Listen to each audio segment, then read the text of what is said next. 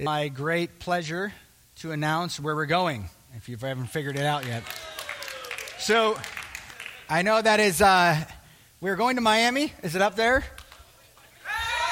Yes? There it is. Looks like the Miami Dolphins colors, right? All right.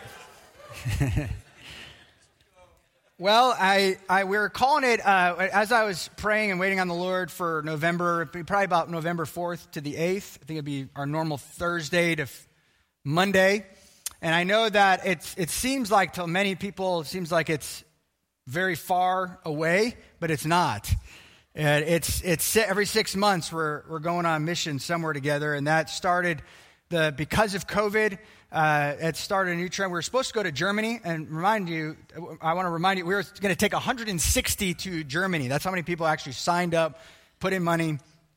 And then, of course, COVID happened, and then we had to figure out something. COVID doesn't mean that we don't go on mission, it just means we have to figure something else out.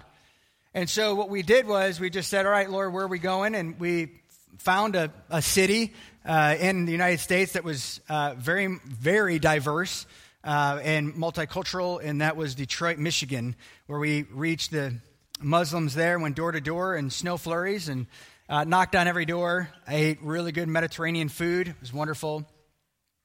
And then right there, I, I, I believe we, it was probably like, what, a few days in, we just said, all right, this is where we're going next. And we uh, had decided to uh, go to Washington, D.C., and that was what drove that was the, we need to pour into the, the, uh, the next generation uh, of, of people coming into our church. There's always a discipleship element of where we go, but also we need to pour into our nation's capital uh, because we could see uh, for the first time there was a new religion that was introduced.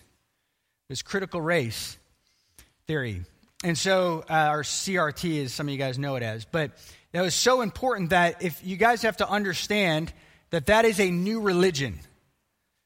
And it is actually hurting the church because a lot of people are buying into it.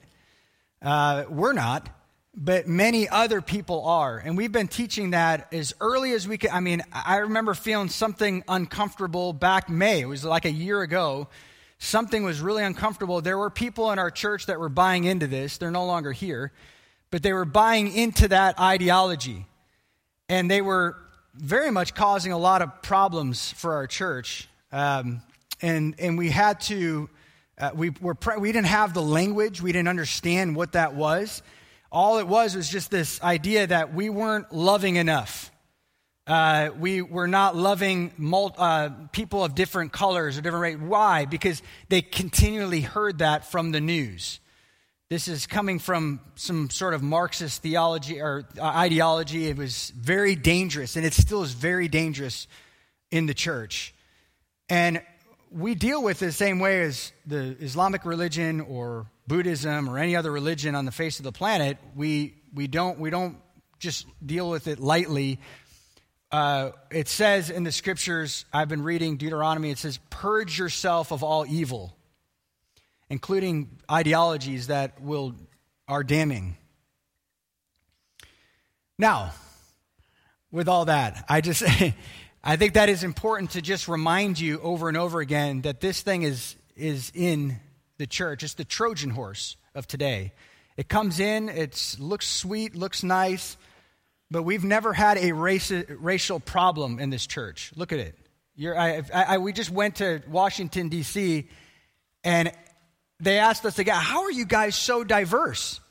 Because people ask me, even in our own movement, pastors ask all the time, over and over again, they ask, How do you become diverse?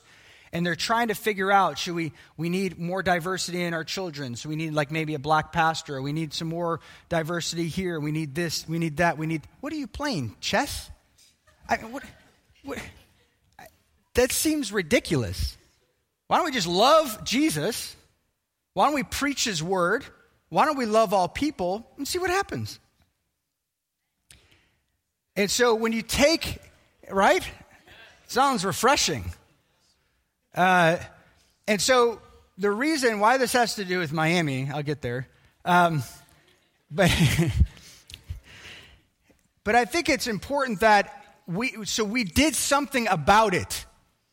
You know, I, we, we, we said, okay, there's a problem in Detroit. Nobody wants to live there. The, the uh, houses are being abandoned. So we go. That's the church. That's the kind of church we are. We don't. We want to go to places that everybody's fleeing from, uh, because they. They're most most people look at it from uh, the eyes of a utopia. I want the perfect house. I want the perfect city. I want the perfect this. Now we live in a really nice place. Oviedo is fairly nice, but we've, I've always felt when we planted the church that we are a hub and we want to uh, pour into our church discipleship wise. We have uh, lots of money flowing in. Uh, we do because we have a very generous church and we want to use those funds and we want to use the, the gifting, the talent, the, the, the, the blessing in this city and to export that all around the world. When the borders are closed, doesn't mean missions is closed. It just means we got to find another route. And God always has that for those who are hungry, those who are obedient. And He's been so faithful to us that we're not scared of the Muslim world. We're not scared of the political world in D.C. We're not scared of these places. We walk right into them with boldness, with courage. Isn't that great? I mean, I, I, don't you love your church? I mean, it, it's incredible. I, do you wake up thanking God for this place? It's very unique. Uh, it, it should not be taken advantage of. So, what we thought about is we, we know we've, we've taken somewhat of an informal survey, so to speak, and we've been asking people. And it's, you know, DC was probably the most exhausting trip we've had in a long time. Probably more exhausting than Sweden, right? And some of these other places we were, I mean, we were up and ready and we're going, and we got the Antioch plague to deal with that at the same time. It was just crazy. And so, you know, as I was praying through November, uh, we were thinking about the Pacific Northwest. We were thinking about Seattle and Portland. We are thinking about places again where people are fleeing, they're leaving. Um, and they're coming here to Florida or to Texas or uh, the South, Tennessee, they're flooding they're, with people leaving New York and a lot of these liberal states. So they're all coming here. And so we're thinking, okay, where do we go? We want to go somewhere where we can be of use. You know, we don't want to, we're not afraid. And so uh, the Lord had highlighted those places, and we're thinking, okay, so how does that work? But then uh, I just never felt peace about it. Our team didn't feel peace about that. Maybe it's too soon. Maybe we'll go sometime in May or June of next year. And uh, when the weather's better, the weather, and some of you guys would like this, but in November, it's pretty bad in the Pacific Northwest. And plus, it's about a six hour flight. And we, we know a church there, a Russian church uh, in the Portland area. The, um, it's a great church, and um, we want to help, we help our, our churches out and encourage them and I would think a church like this, coming from Florida, the opposite end of the country, they would be so encouraged. What I really felt like what God was highlighting this time was discipleship. Now, of course, we're going to reach out in Miami, but we've, I don't know, this phrase came to mind family reunion. We have been going to Miami for the first five years of our church. We've built a lot of great relationships. Not a lot of them with your families, actually, with your parents. We know a lot of people in South Florida. And so we, we're thinking, um, you know, I, will I'll name some of these, these parks and these places, but Key Biscayne, Little Havana, we spent a lot of time there. Uh, Little Haiti, uh, Jose Marti Park, you guys remember that?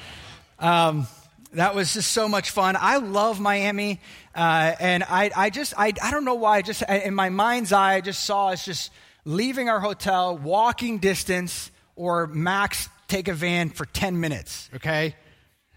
No, we don't need traffic. And to actually not stay at the forum in Fort Lauderdale, but to actually stay in Miami. Like in Miami. Like actually have Miami and then have an address uh, uh that's associated with your hotel. But because we were like Miami, but you're staying in what was Pompano Beach, I think it was. So, but anyways, I love our state. I love Florida. Um, I, I, love where we live. I, I want to pour into it because here's the thing we don't want to just become conservative, we want to be Christian. it's, it's not just, hey, oh, like I'm excited for what God's doing in Florida. I'm excited for Governor DeSantis. He's an amazing man of God. We want to support our state. We love our state, but understand the, the, the goal is not to have a utopia. The goal is to evangelize the world. That's who we are.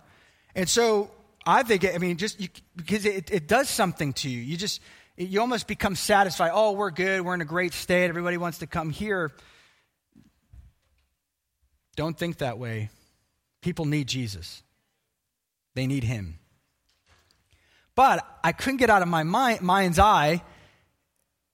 And when I say this, it's going to be like, well, that's not a mission trip. But just us going outside our hotel after breakfast and throwing the frisbee around for about five minutes, 10 minutes, maybe 15. But.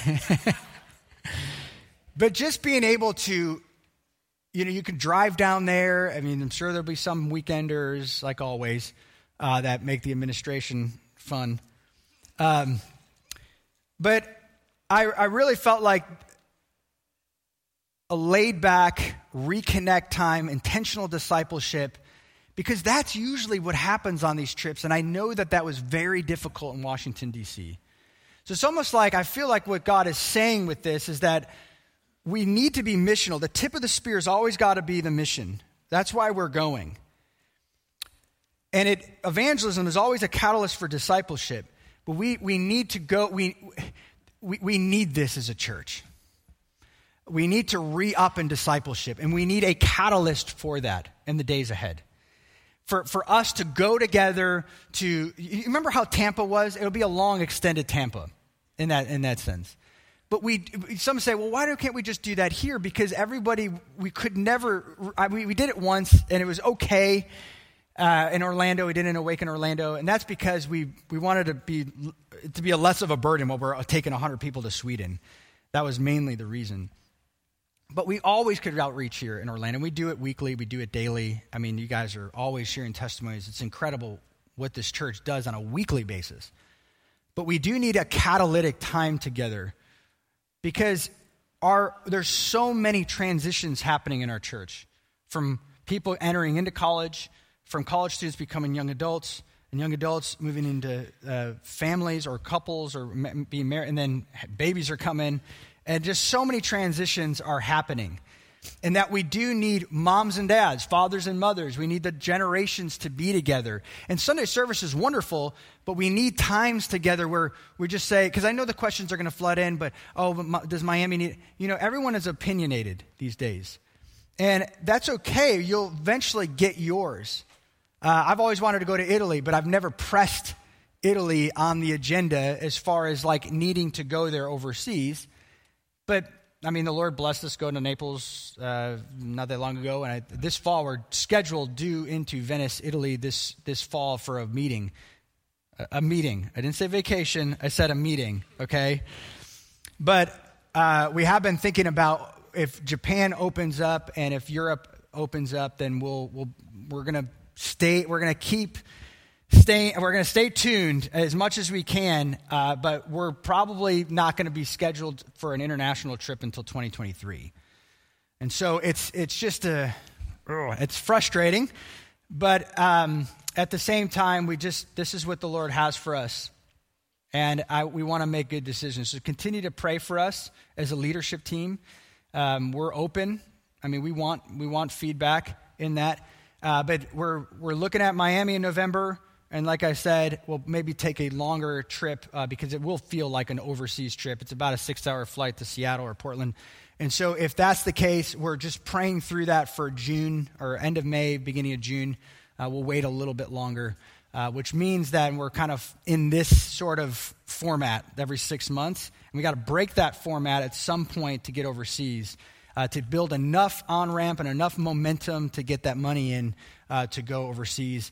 And we are thinking uh, Italia uh, is, is, is one of those places. We have some contacts over there.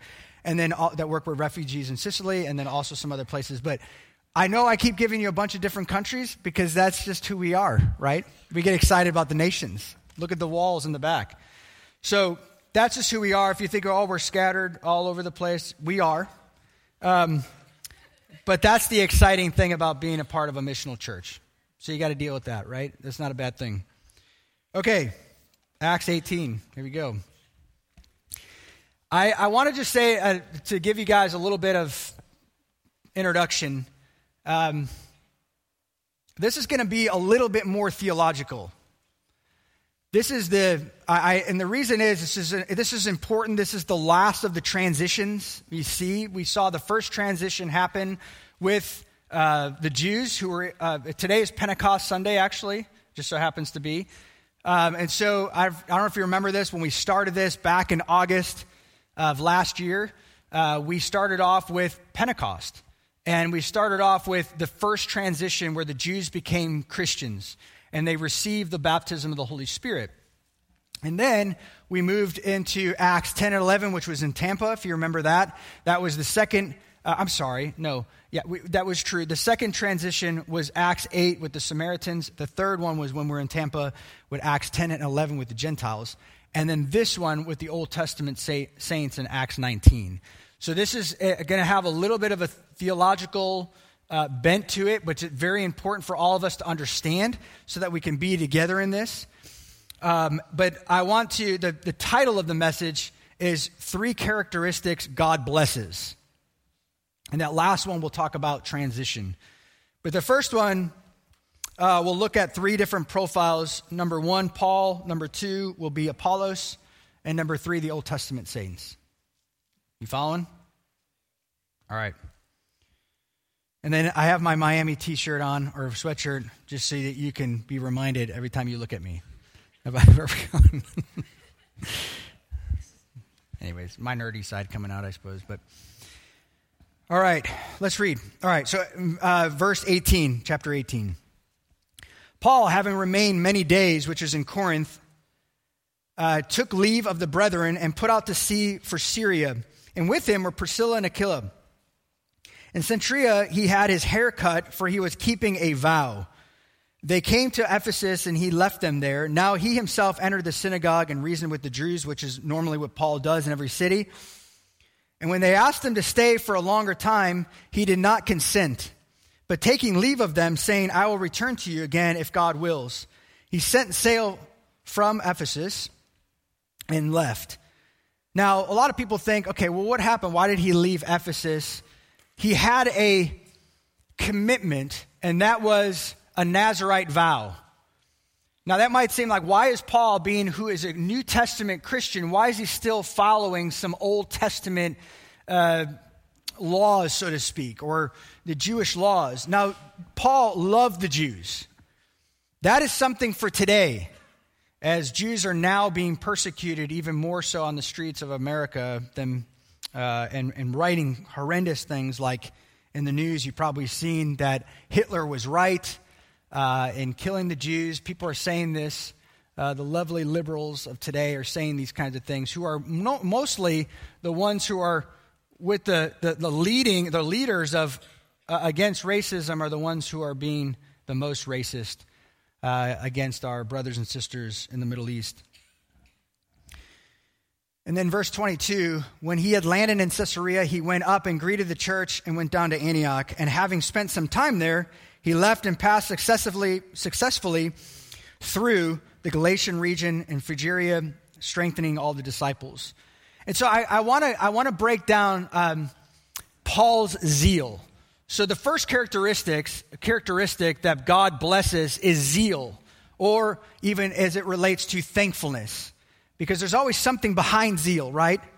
Uh, people can be zealous for all sorts of things. But to be zealous for the right things is what God blesses. And so Paul had been a strict Jew for quite some time, even after he was a Christian. And you could see that zeal for the Lord, that hunger for him, that desire for him, the desire for the law, holiness, those things. Galatians 1:13 and 14 says this, "For you have heard of my former manner of life in Judaism, how I used to persecute the church of God beyond measure and tried to destroy it, and I was advancing in Judaism beyond many of my contemporaries among my countrymen, being more extremely zealous for my ancestral traditions. He was a zealous man. What he needed was the right knowledge, the knowledge of Jesus Christ, to make him more, one of the more powerful Christians who ever lived. Philippians 3 5 and 6 says he was circumcised on the eighth day, a nation of Israel, the tribe of Benjamin, Hebrew of Hebrews, as to the law, a Pharisee, as to zeal, persecutor of the church, as to righteousness which is in the law, and found blameless. But he also knew that none of this stuff actually saved him. Philippians 3 7 and 9 says, But whatever things were gained to me, those things I have counted as loss for the sake of Christ. More than that, I count all things to be lost in the view of surpassing value of knowing Christ Jesus my Lord, for whom I have suffered the loss of all things and count them but rubbish, so that I may gain Christ and may be found in him, not having the righteousness of my own derived from the law, but that which is through faith in Christ, the righteousness which comes from God on the basis of faith. He knew that none of those things would save him, although he was still zealous for his uh, background, his, his, his Jewish roots, which were good, by the way. But he understood that, that nothing, none of those things could actually save, save him, but he was still passionate for the things of God. And Paul loved the law, and he was very heavily influenced by Jewish culture understand that a lot of these messages have implications, not always application. I want to remind you again that I can't always break it down to where you are in your life. But it's a big picture. It's a big view of God, the love for the Jews. It's the it's a love for the Jewish heritage. You know, understand that eh, I'm reading through the Old Testament again. I have a few classes that I'm taking next semester, and so I'm getting a head start. And I'm reading through the, the Old Testament, and it's just, again, so refreshing reading the law again. And just seeing the, God, a lot of it doesn't make sense to you, right? I mean, all these laws, and they, they shouldn't really make sense unless you were a Jewish, a Jewish background. They, they're very foreign to us. But understand, God had a purpose to it. Eh, what was the purpose? It was to set a nation apart, to look different than the pagans around them, right? Our culture is trying to deconstruct everything. To take literally, I, am waiting for the day that they take the 4th of July out of the way. They're already trying to do that in some states, as if that's bad even though America was very rebellious. I mean, we started that way, I mean, technically. But to relate that to the Jewish, Paul understood that these laws were good, that, that they were meant to separate. We you know, guys, we are supposed to look different than the world. That was the purpose of these laws. They had their own feasts. They had their own family. They were, people could, could consider themselves very racist in that sense, but they were not. They were very much to themselves and they cared for the foreigner. I mean, God, when you see God's law, it's like, man, he, no one could come up with this but God. He's just so perfect. You read through, you're like, man, that's harsh, but oh, but he's righteous and holy. I mean, you're reading the Old Testament and you're falling in love with God even more because that's his nature. I'm a New Testament guy, hands down. You guys know that. I love the New Testament. But the Old Testament shows you the character of God and his holiness and his love to keep us separate from the world. And that's a wonderful thing to say, hey, I mean, we don't need to go kosher or, you know, is that kosher? You know, some people like all that stuff because, and, and really, what happened in what happened in the 400 years intertestamental period, and then what happened in the New Testament? What happened? You saw the law being taken advantage of. They added traditions on top of the law. We can be legalistic pretty quickly, can't we? This doesn't, I, I, know people, in fact, just the other day, uh, a family member was telling me about somebody that they know uh, was now getting caught up in like legalism and they're, they can't they can't celebrate this day anymore. They can't do this and it's like god abolished a lot of that in the new testament era but he kept the moral law. And the idea that he wants a people separate from the world. In other words you can't have crt and christianity. It's impossible. You can't have your cake and eat it too. It doesn't work that way that whole denial of self, pick up your cross, means I'm going His way and His way only. I am the way, the truth, and the life. So he says in Romans 7 12 through 14, the law is holy, and the commandment is holy, and the right and righteous and good. Therefore, did that which is good become a cause of death for me? May it never be. Guys, why this is important? Because one day someone will tell you and confront you. In fact, Hillsong, the, the, uh, the, the leader of Hillsong, got on TV the other day, and he was just basically saying it was a sad story. He could, he was beating around the bush when someone asked him point blank about gays, about homosexuality. I mean, he was trying to bounce all around so he didn't look bad on TV. What are you going to do? Don't judge somebody else. What are you doing? Are you going to be that guy that just bounces? And some of it will be a little bit more costly than others. You might lose a job.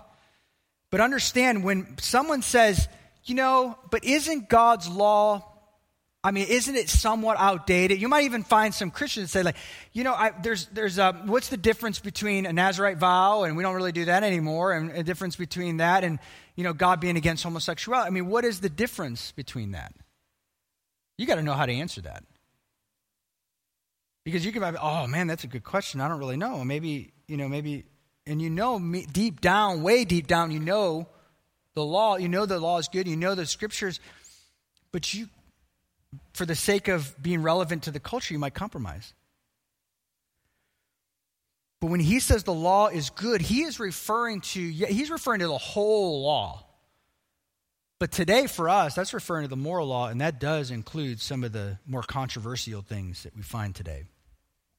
Rather, it was sin in order that it might be shown to be sin by affecting my death through that which is good. In other words, what it's, it's the sin that uh, it's the law that exposes my sin. It exposes it. It's like taking a glass, a clear glass, and having all the dirt at the bottom, and then the, you're like, oh, everything looks good. And then all of a sudden, I take this, uh, the spoon and I start stirring it up, and all the elements, and it clouds the glass the spoon is the law.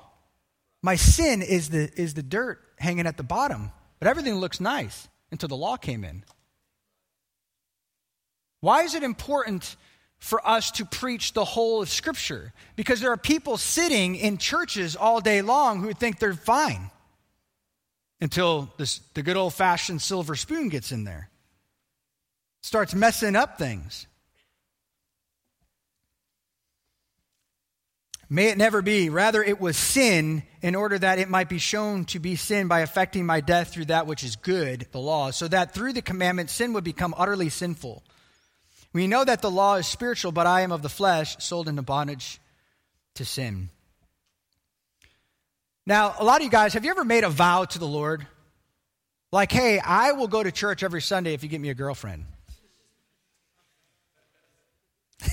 is that working for you? Sorry if it's not. Uh, perseverance. But, but, but you do that. I mean, look, we all have done this. We've all said, hey, all right, I, I, if, if, if you do this, if I do this, then you do this, God. Well, I mean, that's sort of what a Nazarite vow is to some degree. It's just a vow that you're taking for the Lord. But the New Testament understanding of that is out of a place of thankfulness, I'm vowing to the Lord. It's the other way around. When God does this, oh, I am even more committed to his cause and his purposes. You see, you see what I'm saying?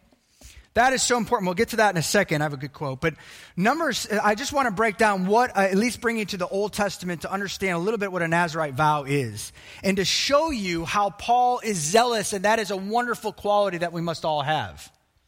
Number six, two to five says, Speak to the sons of Israel and say to them, When a man or a woman makes a special vow, the vow of the Nazarite, to dedicate himself to the Lord, he shall abstain from wine and strong drink. He sh- and uh, excuse me, and then sh- uh, he shall drink no vinegar, whether made from wine or strong drink, nor shall he drink any grape juice, nor eat fresh or dried grapes. All the days, it's kind of like a Daniel fast in some degree, but all the days of his separation, he shall not eat anything that is produced by the grapevine, from the seeds of even to the skin. All the days of the vow of separation, no razor shall pass over his head, And he shall be holy until the days are fulfilled for which he separated himself to the Lord, and he shall let the locks of his hair at his head grow long. I can't do, a, a, obviously, a Nazarite vow. I'm sorry. Wish I could, but uh, I'm exempt from that. Um, okay, and some of us are too. But, or they took a Nazarite vow and it just never growed back. And I was just, praise the Lord. But Number 6, 13 to 21. Now, this is the law of the Nazarite. When the days of his separation are fulfilled, he shall bring the offering to the doorway of the tent of meeting. He shall present his offering to the Lord, one male lamb a year old without defect for burnt offering, and one ewe lamb a year old without defect for sin offering, and the ram without defect for the peace offering, and a basket of unleavened, unleavened cakes of fine flour mixed with oil an unleavened wafer spread with oil along with their grain offering and drink offering. They went through all this trouble because they loved the Lord. There was a zeal there. There was, I'm so thankful. Now, what is Paul referring to? What is this thankfulness? Now, look at verse 10. It says, it says Jesus spoke to him. Remember when he was very much discouraged from last week? He was discouraged from continuing in ministry, and Jesus said to him, Do not be afraid any longer, but go on speaking, do not be silent, for I am with you, and no man will attack you in order to harm you, and I have many people in this city. And he was there for a year and a half. God was faithful to his word. He said, I'm doing the Nazarite vow. I'm so thankful. I'm so thankful. You know, Nicole and I, we talked about different times where we go on a, a Daniel fast. And sometimes, you know, the, the Daniel fast just means you, you just eat uh, fruits and veggies and, and whole grains and things like that, just no meat, dairy, etc. But sugars, uh, those things. But there, we don't use, we don't go into that to manipulate God to do what we want. Sometimes we do that. We're like, okay, well, we're doing this, we're doing all these things, and they're kind of ritualistic in some sense because we want to manipulate God into answering our prayer. We're believing for something. We're contending for something. That's not necessarily what that this Nazarite was for. This Nazarite it was out of a place of thankfulness. And then the priest shall present them before the Lord and shall offer a sin offering and burnt offering. He shall offer the ram for a sacrifice of peace offerings to the Lord, together with a basket of unleavened cakes. The priest shall likewise offer its grain offering and drink offering. The Nazarite shall then shave his dedicated head of hair at the doorway of the tent meeting and take the dedicated hair of his head and put it on the fire, which is under the sacrifice of peace offerings. The priest shall take the ram's shoulder when it has been boiled, and one unleavened cake out of the basket, and one unleavened wafer, and shall put them on the hands of the Nazarite after he has shaved his dedicated hair. Then the priest shall wave them for a wave offering before the Lord. It's it is holy for the priest, together with the breast offered by waving and the thigh offered by, uh, by lifting it up, and afterward the Nazarite may drink wine. That's a lot. The purpose is to show you the dedication of Paul. In fact, you remember how Paul is like, I am compelled by Christ to go and preach the gospel. What did he do here? They asked him to stay, and he didn't. Why? Because he needed to get to Jerusalem to fulfill that vow. He was so thankful for what God had accomplished. And there's a couple things here. He had already, I mean, they were completely fine without Paul being there. They had so many different leaders. Um, in fact, Gaius, Sosthenes, Stephanus, Crispus, they had all been, in a year and a half, Paul was quick to develop leaders. He could leave fine and go to Jerusalem to fulfill his vow. But understand, there's a faithfulness that we as a church need. There's a, there's a dedication, there is a zeal of the Lord saying, I want to fulfill this. If you got, do not promise God something that you cannot fulfill. That is very dangerous. In fact, the scriptures consider it very foolish. Listen to what one commentator says. He says, When you make a vow to the, to the Lord, do not delay in fulfilling it. He has no pleasure in fools. Fulfill your vow. It is better not to vow than to make a vow and not fulfill it, according to Ecclesiastes 5. Scripture teaches that many of the vows that people made were bargaining actions with God in the Old Testament. You guys know those some of those stories. The worshiper asked God for a favor, and if God requested granted the request, he would receive the worshiper's gift. At Bethel, J- Jacob, for example, at Bethel, Jacob asked God for a protective care and pledged a tenth of his possessions if God would answer his prayer. Then Hannah pleaded for a son whom she would dedicate to the Lord if God granted her request. Maybe some of us are like, oh, if you just give me a kid, they'll be yours, Lord. Or, you know, we do these kinds of things. And what God is saying is we don't need to live like this as Christians, New Testament Christians. But the vow, we can, we can make vows, but out of a place of worship and thankfulness. Because that's where the power comes from. That's where the strength actually comes from. It says, however, we ought to refrain from making a vow to God on the condition that He grant us our request. If God honors our petition, but we find that we are unable or unwilling to fulfill our obligation, we are but fools in His presence.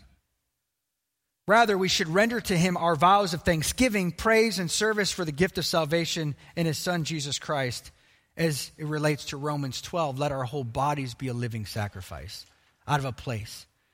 So, in other words, we're gonna we, we want to we want to honor the lord with our bodies we're so thankful what god did this year i mean from january to may what a wonderful year it's been hard but it's been good it's been rich lots of fruit lord i want to enter into uh, uh, I want to deprave my. I want to get into a regimen. I want to, you know, get up at six. I want to go to bed at nine thirty or ten o'clock. I want to, I want to eat healthier. I want to get on our exercise routine those things are sometimes vows, uh, uh, they could be vows. Though I want to get back into, I want to use my body, my whole body, my physical body as an act of sacrifice, not to earn something from you, but out of a place of thankfulness.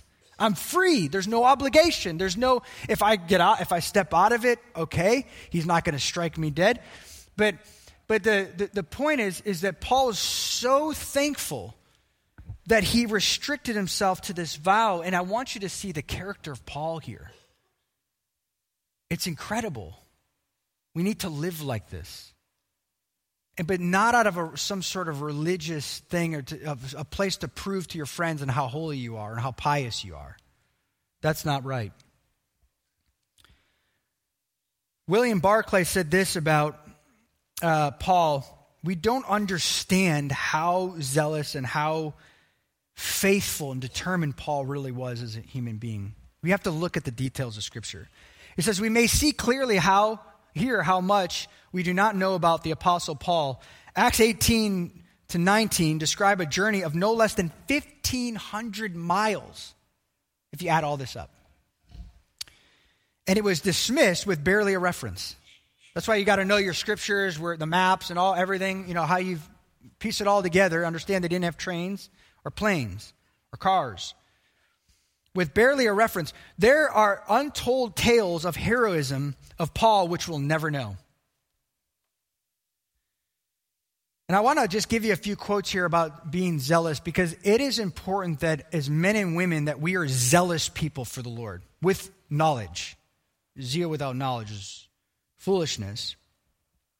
But Horatius Bonar says a believing man will be a zealous man, Faith makes a man zealous. Faith shows itself by zeal, not by a zeal for a party or a system or an opinion, but by a zeal for Christ.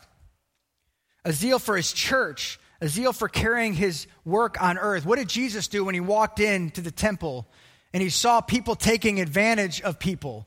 They just wanted to come and meet with God, but those people, they, those thieves, they would not allow it to happen. They were overcharging for the exchange and they were, they were uh, putting a heavy burden on the people. What did he do? It took time for him to actually make a whip, and he literally destroyed that place.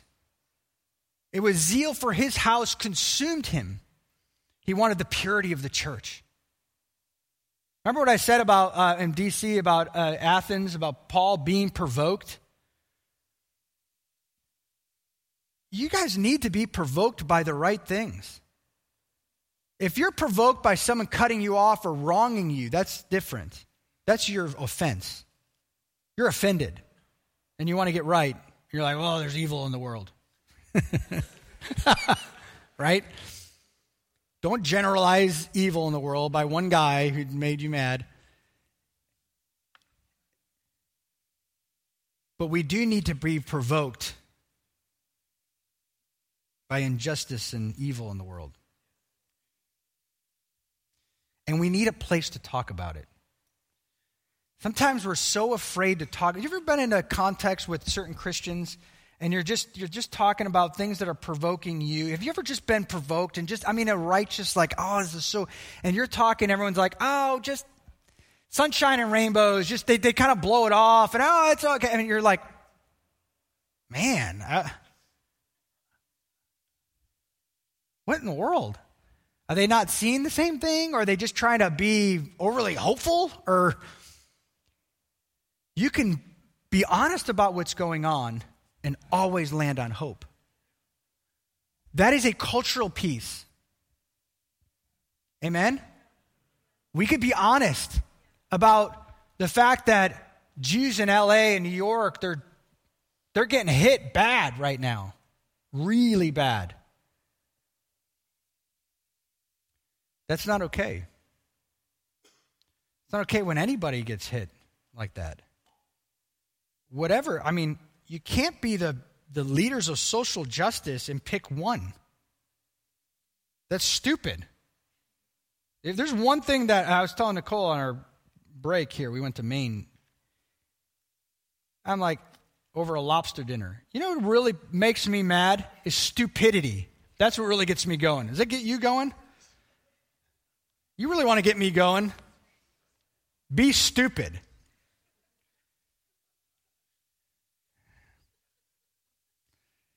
Eh, but that's what this, if we're honest, that's what the world is. they just are not thinking, they're not fair. You can't just pick one. You got to love the, if you're going to love the world or you're going to be an advocate for social justice or whatever that is. I even hate that word. It's just God created male and female in what? His image. And the nations are His. If you put those pieces together, it means He loves all races, it means He loves everybody, not according to any sort of distinction. Doesn't take a brain scientist to figure that out. Doesn't take a degree in social justice to figure that out. The world is delusional. They are in delusion. They've lost their minds. They have. And if you say that, people get uncomfortable, even in the church. Oh, that makes me feel, oh, they lost their mind. I mean, can't we just be a little more loving? And No, They've lost their minds, but Jesus is the answer. Praise the Lord. it's like, we can do that. Woo! Right? It's not that hard to like just think this is the Bible. It's got truth in it. You can look at the news and say, that's crazy. This is right. this is where I'm landing. And you live your life. that's called wisdom, by the way. Everything else is foolish.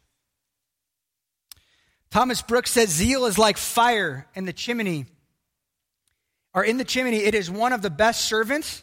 Listen to this. But out of the chimney, it is one of the, one of the worst masters. Let me read that again. This is good. Zeal is like fire.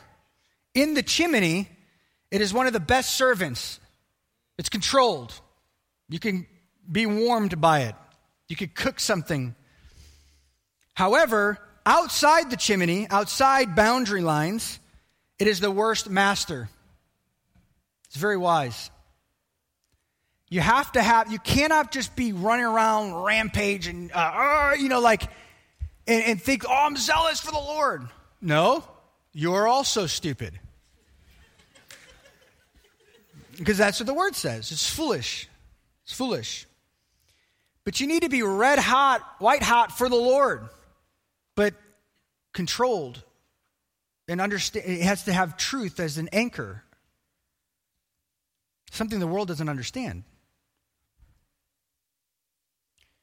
But it's hard. It's actually getting harder. And here's the pastoral word. It's very hard. I mean when i see men and uh, mothers and fathers and I, we homeschool our kids which we, that's a choice we've made. And Although I'm so thankful that our governor put a ban on CRT. Isn't everybody thankful for that? That's incredible. That somebody at least has sense. Texas also did the same, I think South Dakota and a few others. But the, the thing is, we decided to do homeschool for a certain reason. Now, we don't push that on anybody else, but it is, it is important to teach our kids the truth. But it's hard to watch a lot of these people go to these. If you've watched, this is like a new thing now. Uh, parents are now going into school boards and trying to fight for their kids. I mean, you know, you, you'd want to fight for your kid as well if this stuff was happening. And it's evil. And what, what's evil about it is it goes back to Matthew 18 that if you cause a little one to stumble, you're better off putting a millstone around your neck and killing yourself because you do not want to meet Jesus that day. so, these people who are secretaries of education and they're leading our kids astray, they're in for it big time. Because you can't, little kids, they, they can't, they don't know how to, if parents are busy, super busy, and you know trying to pay the bills and, all that, and they're, they send their kid to an ideology school to learn that math is racist because you now have to actually you know one plus one equals two that's racist because you should never tell a kid anything wrong what really what in the world's happening? but I was educated this way. When I was in college, I actually had, I was under Dewey for education. A lot of you guys remember this, right? Who's education major? You probably heard of Dewey, right? John Dewey? They literally told me, they said, you cannot, this is when I, I remember I was just a Christian probably for a couple years. And I didn't know. I was just, I mean, I've been in school. I don't know the difference between right truth and not true. I mean, I didn't know any of these ideologies. But I remember something irking me. I was thinking, what in the world? They, they told me, you cannot tell the student that they're wrong. You got to, they, they will come up with the answer. What? I went to Catholic school, and these 89 year old ladies, told me when I spelled something wrong. I'm thankful for that.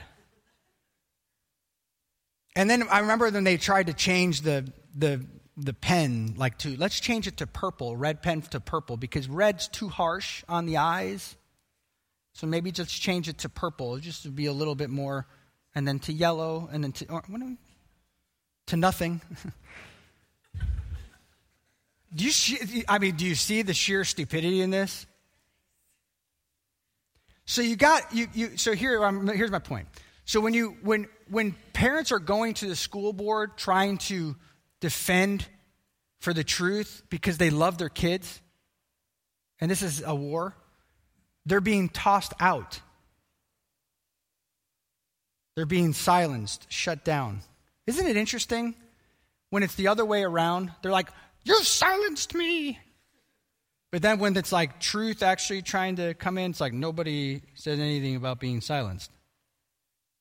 You have to understand how backwards everything is. I've said this before that I want a, tr- a church that understands what in the world's actually happening, not naive people that just sing You Are Good 18 times, but actually understand what who our God is, what the truth of Scripture is, in order to understand these things, because you'll have kids too. And these kids, they're impressionable. The enemy knows that. Very impressionable. More than when I had kids, I was I never understood how impressionable kids are until I had them. How influenced they are. That helps me now understand, oh, when they're in they're being indoctrinated by a religion. By religion. This is a religion. And no one's saying anything. Shh. Be quiet. No sorry. We need to speak. We need to speak truth. We need to defend truth. This is jesus. This is the way it goes. We need to do this. And when you see parents being kicked out, I mean, they're like, and I don't blame them for being angry and just But here's the challenge. We cannot lose it. This is pastoral. We cannot lose it. We'll lose our witness. Somehow we have got to be zealous. Zealous in a sense that we've got to continue to fight. We've got to continue to get to Jerusalem. We've got to get, people might say, stay here, stay. I mean, they might hold us back, but we've got to get to the destination that God's called us to. And that's, that's truth. Does that make sense? Amen? Because what I understand it when you're in college, you don't think about these things. You're like, because you're being indoctrinated by your own college. You, you, can't, you, you don't think about these things until you're a mom of three or four kids. I mean, you're starting to see them grow up, and you're like, man, this actually makes sense. Like, I want them to be around the right babysitters. I want them to be around the right people. I want them to be influenced. I mean, because you, you, you care and you understand that how much work it takes to put in, and some stew is trying to take it out.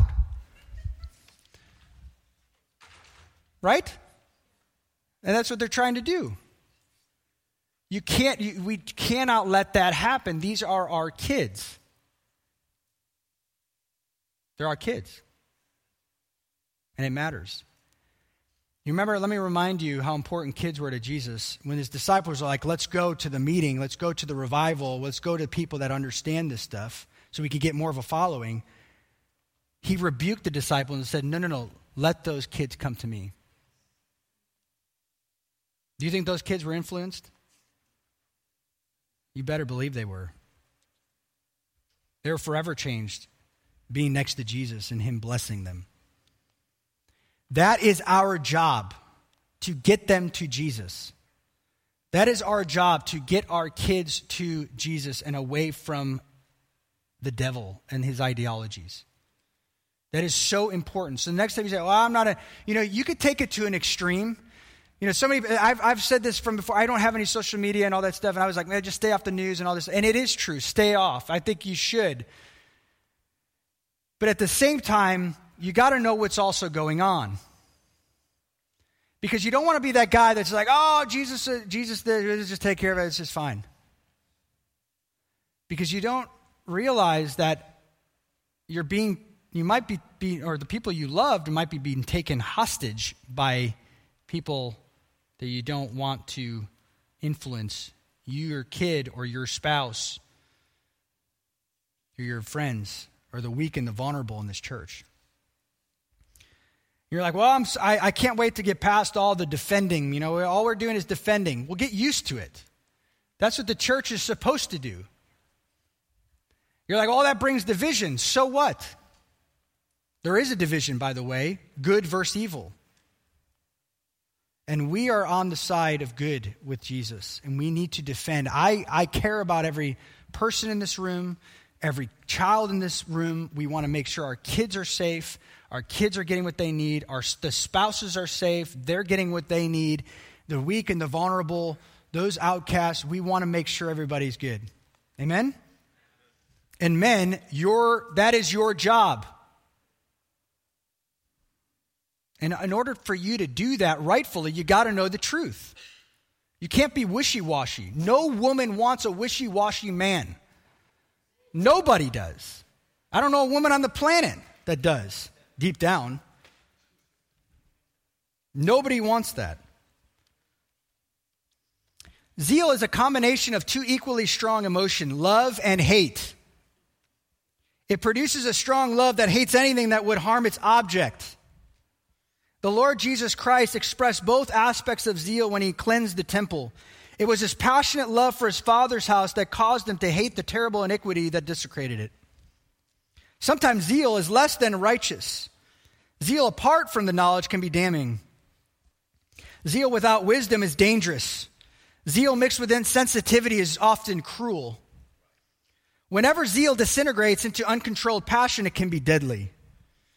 It is wonderful to have a high regard for truth, but zeal for the truth must be balanced by a love for people. Or it could give way to judgmentalism, harshness, and a lack of compassion. End quote.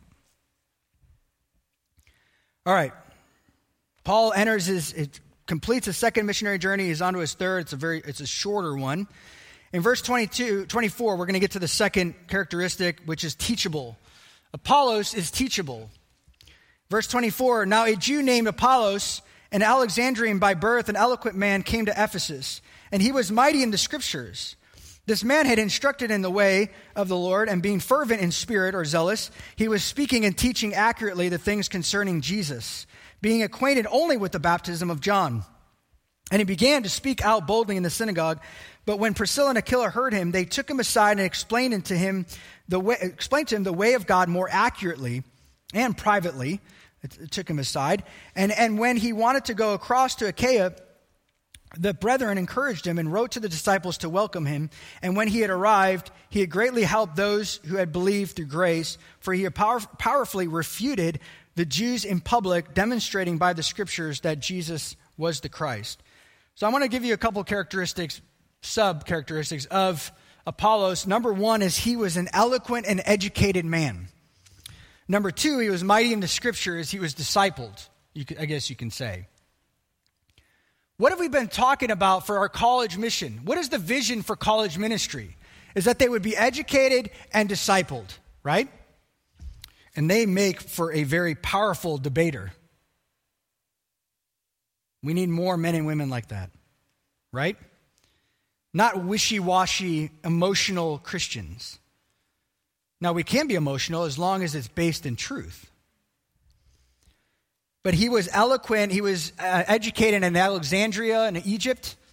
He was also very mighty in the scriptures. He knew them powerfully, and he was teacher. He was a great teacher. But he was off. And some of us are off. Some of us need a little bit more training.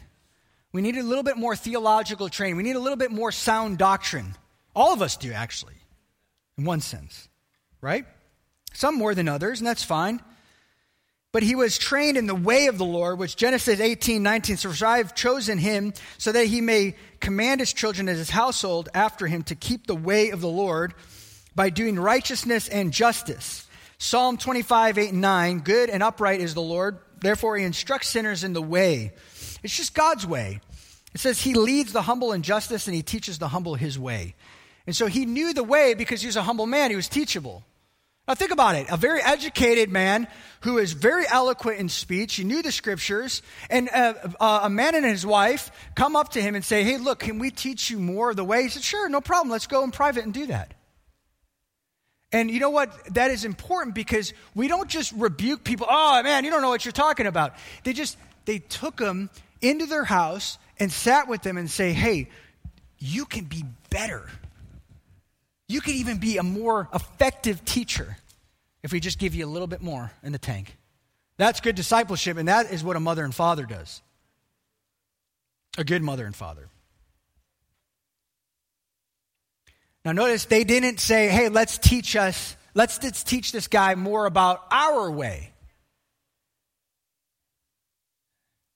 That's happened here. Do not do that. Those guys aren't here anymore. We will have more false teachers in this church, no doubt. But we should be able to pick them off so fast,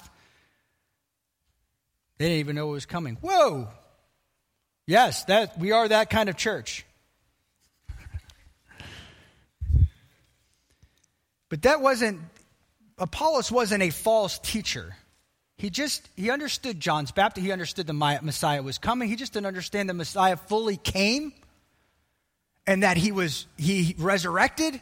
And man, if, if, if uh, uh, Priscilla and said, man, if this guy could just get this kind of training, boom, he'd be unstoppable. And I'll tell you at the very end, it says he refuted, which actually means to over, the Greek word means to overwhelmingly defeat. It means to crush your opponent in debate. Priscilla and Aquila said, Look, if you could just, if I just can get a little bit of time with this guy, he's going to be unstoppable. And that's what discipleship means at the mother and father level. That's why we need more mothers and fathers to not show them their way, but the way of Christ, to help them become godly men of God, women of God. do not go near a man or a woman that calls themselves a spiritual father that will influence you according to their way or pointing to themselves or drawing people to themselves. Anytime you see someone say, Oh, hey, come to me, and they're, they're, they're building you up, building you up, building you up, building you up, and it kind of makes you almost to feel like kind of uncomfortable. And where's Jesus in this? Stay away. Stay away. Because they will destroy you in this church. But show me a mother or father that will continually point you to Jesus, into resources, and away from themselves and to the Lord. Like, I don't have anything, but here's what I've learned. Here's what God's given me freedom, freedom. Everybody wants to control everybody these days. But freedom, you'll feel free. You'll feel, oh, I have all these resources. Some people ask me that stuff all the time. Hey, what's a biblical woman? What's a biblical man? What's a biblical this? That? It's like, I just give resources. Here, take them. I'm not drawing people to my, oh, come to my house and I will show you everything I know. No, because everything I have has been given to me. That's what Paul said. Everything I have has been given.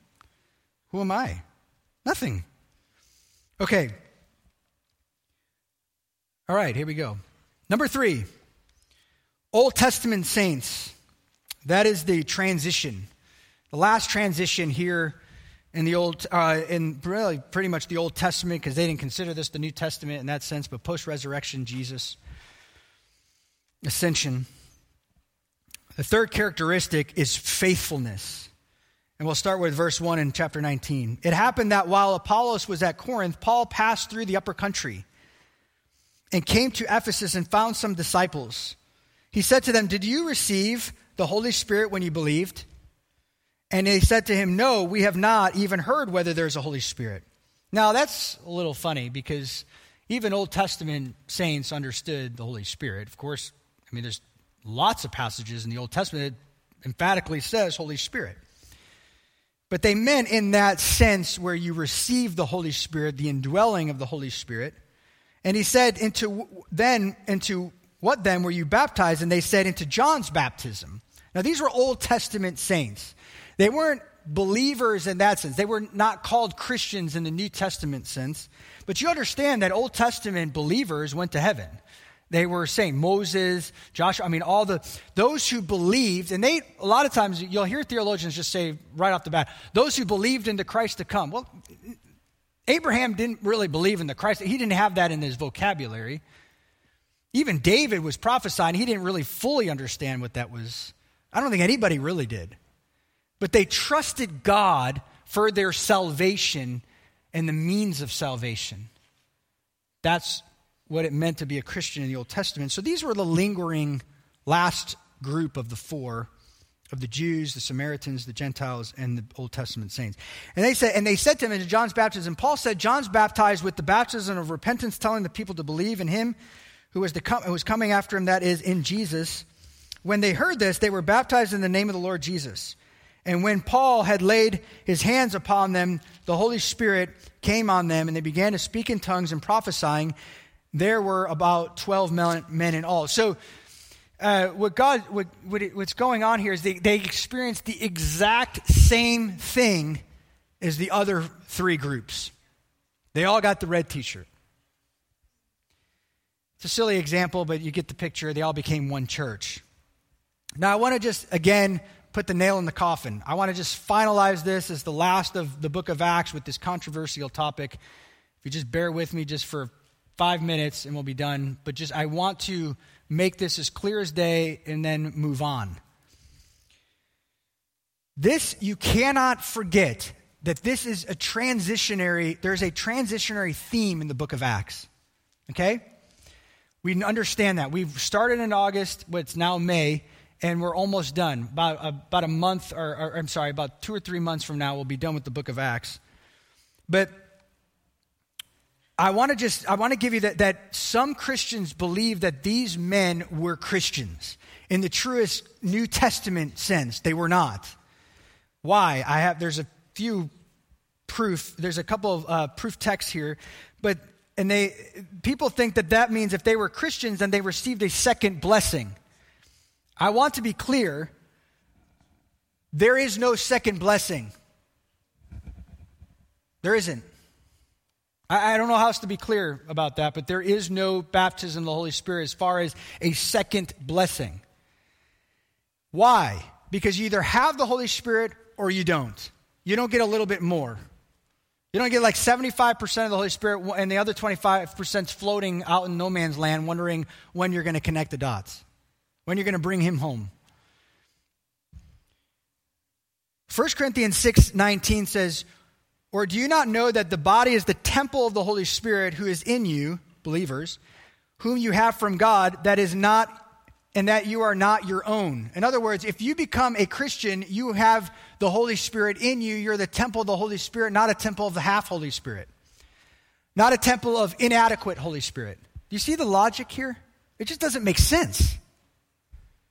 So 1 Corinthians 12, 13, for by one Spirit we are all baptized into one body, whether Jews or Greeks, whether slaves or free, and we are all made to drink of what? One Spirit, not a half a Spirit. One Spirit.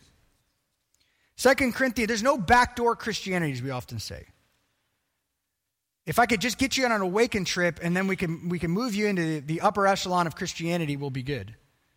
Many people will do that, and that's not fair to the congregation because God is a fair God and everything is for the taking for every believer in the room. 2 Corinthians 6:16 says, "Or what agreement has the temple of God with idols? For we are the temple of the living God, just as God said, I will dwell in them and walk among them, and I will be their God, and they shall be my people. Ephesians 1:13 In him you also having listening to the message of truth the gospel of your salvation having also believed you were sealed in him with the holy spirit of promise Understand that if you do not have the Holy Spirit, the fullness of the Holy Spirit, as it relates here in the, in, in the scriptures, you are not saved, clearly. Romans 8 9 says, You are not in the flesh, but in the Spirit, if indeed the Spirit of God dwells in you. But if anyone does not have the Spirit of Christ, he does not belong to him. He doesn't say, if you have the Spirit of Christ, but maybe you, know, you belong to him, but then also there's another thing that you experience you could have, and then you're really in, and it doesn't if that was so important, it would have been broken down like that. It's clear. It's clear. Jude 19, these are the ones who cause divisions, worldly minding, minded, devoid of the Spirit.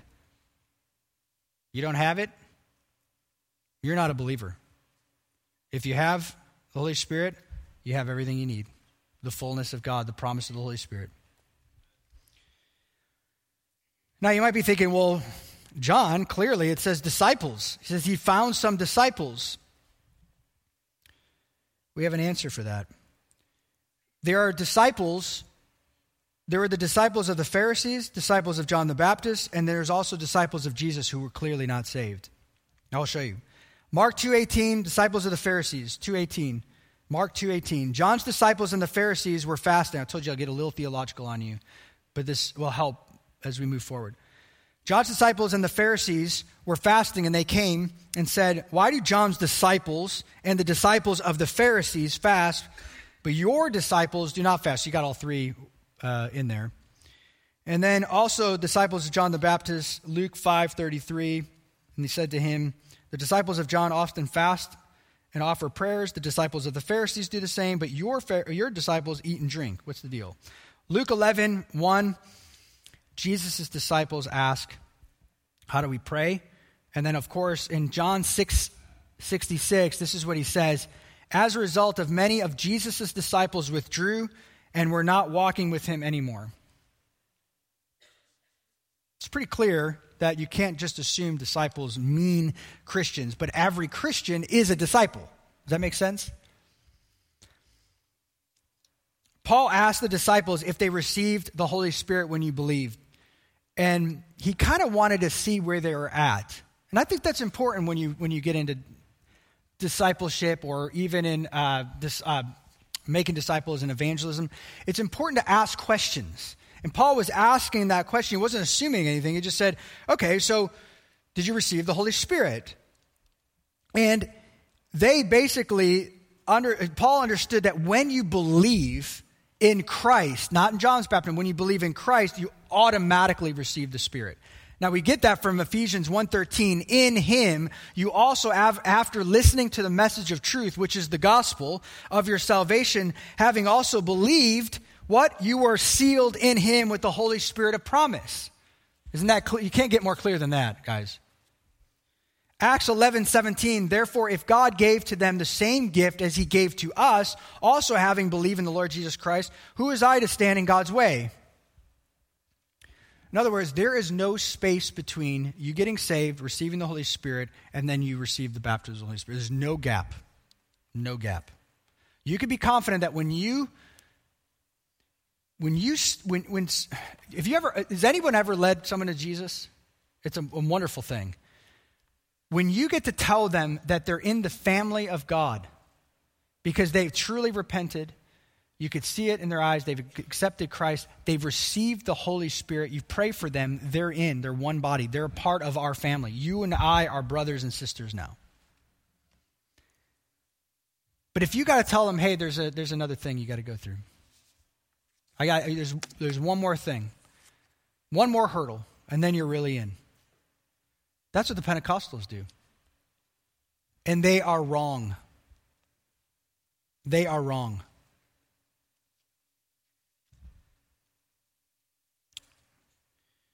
Happy Pentecost.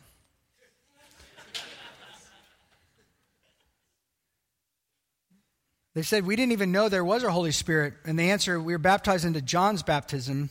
And if they had believed in Jesus, understand, they would have received Christ, they would have received the Holy Spirit, and they did not.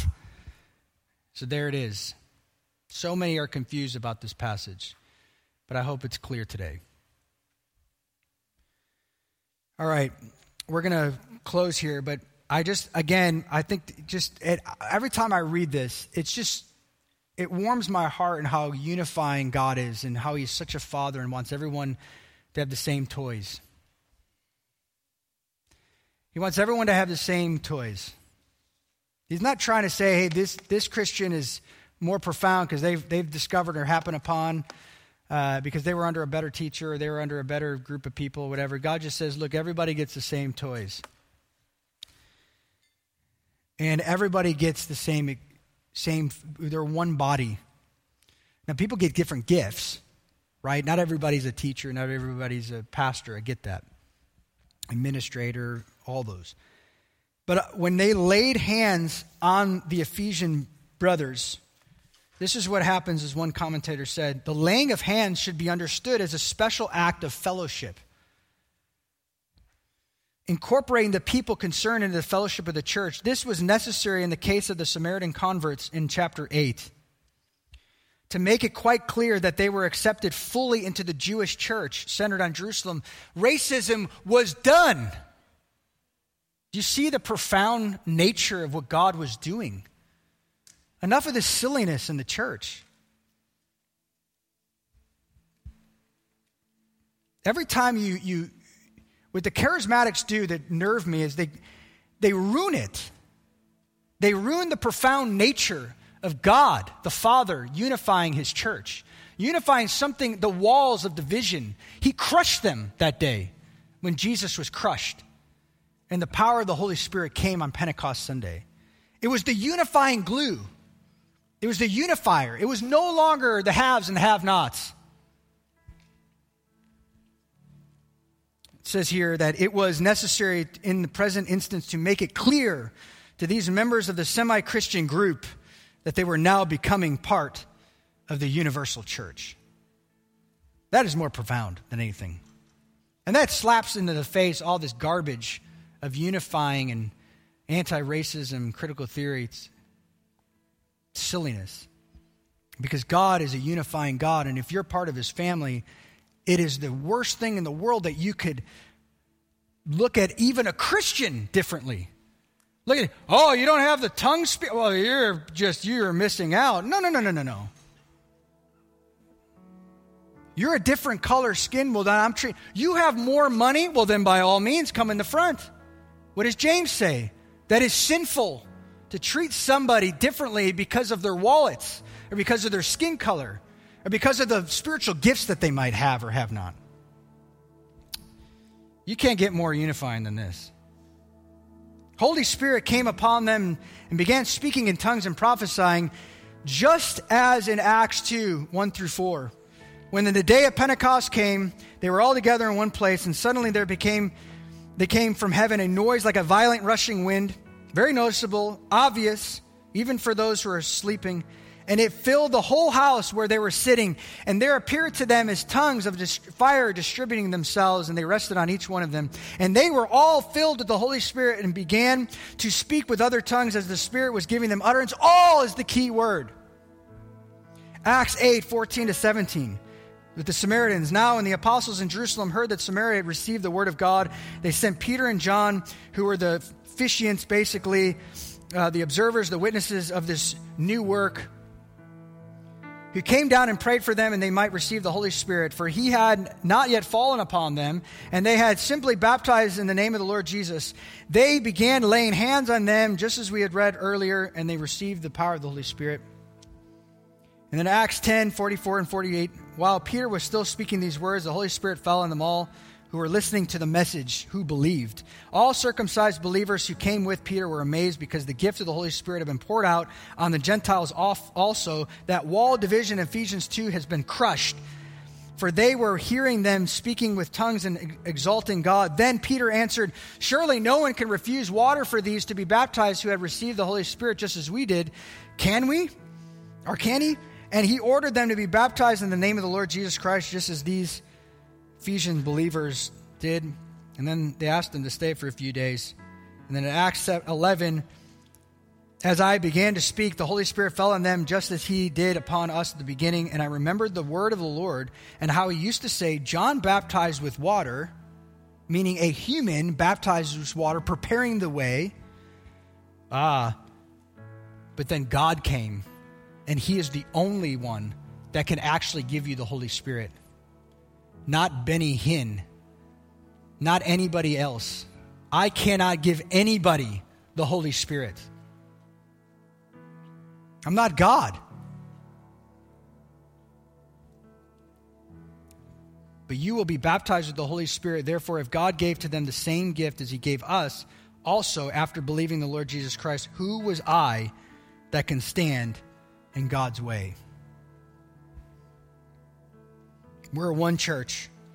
Whether the Jews in Acts 2, whether the Samaritans in Acts 8, whether the Gentiles in Acts 10 and 11, are now the Old Testament saints. God's saying, hey, don't forget about those guys. They're faithful. They're faithful. Bring them in. I also want to give them the same experience.